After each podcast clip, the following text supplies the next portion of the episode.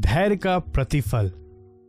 तुमने तो मेरे साथ बुराई करने की ठानी थी, परंतु परमेश्वर ने उसी को भलाई के लिए ले लिया। जैसे कि आज के दिन हो रहा है कि बहुत से लोगों के प्राण बचें। उत्पत्ति पचास बीस। उत्पत्ति सैंतीस से पचास में पाई जाने वाली यूसुफ की कहानी इस बात के लिए एक बड़ी शिक्षा देती है कि क्यों हमें परमेश्वर के सम प्रभु तथा भविष्य के अनुग्रह पर विश्वास करना चाहिए। यूसुफ अपने भाइयों के द्वारा बंधुआई में बेच दिया गया है और इस बात ने निश्चय ही उसके धैर्य की अद्भुत रीति से परीक्षा ली होगी। किंतु मिस्र में उसे पोती पर के घर में एक अच्छा कार्य सौंपा जाता है।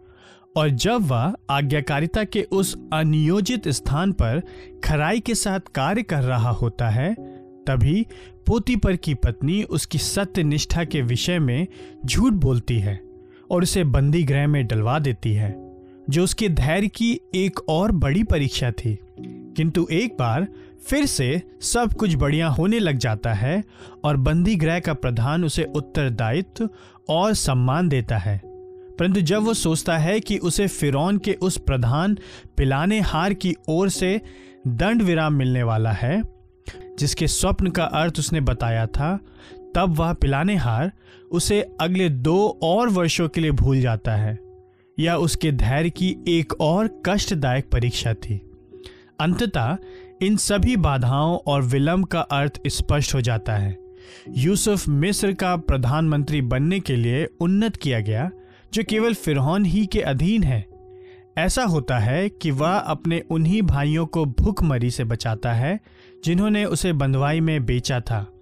यूसुफ अपने लंबे समय से बिछड़े हुए भाइयों से कहता है, परमेश्वर ने मुझे तुमसे पहले भेजा कि पृथ्वी पर तुम्हारे वंश की रक्षा की जाए और महान छुटकारा देकर तुम्हें जीवित रखे।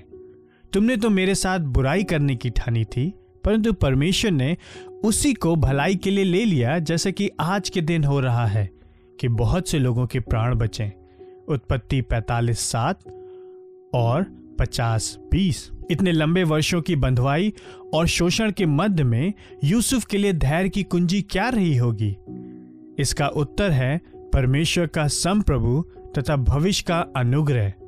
अर्थात परमेश्वर का ऐसा संप्रभु अनुग्रह जो अनियोजित स्थान तथा अनियोजित स्थिति को ऐसे आनंदमय, अंत के रूप में परिवर्तित कर सकता है, जो कल्पना से भी बढ़कर है। हमारे धैर्य के लिए भी यही कुंजी है।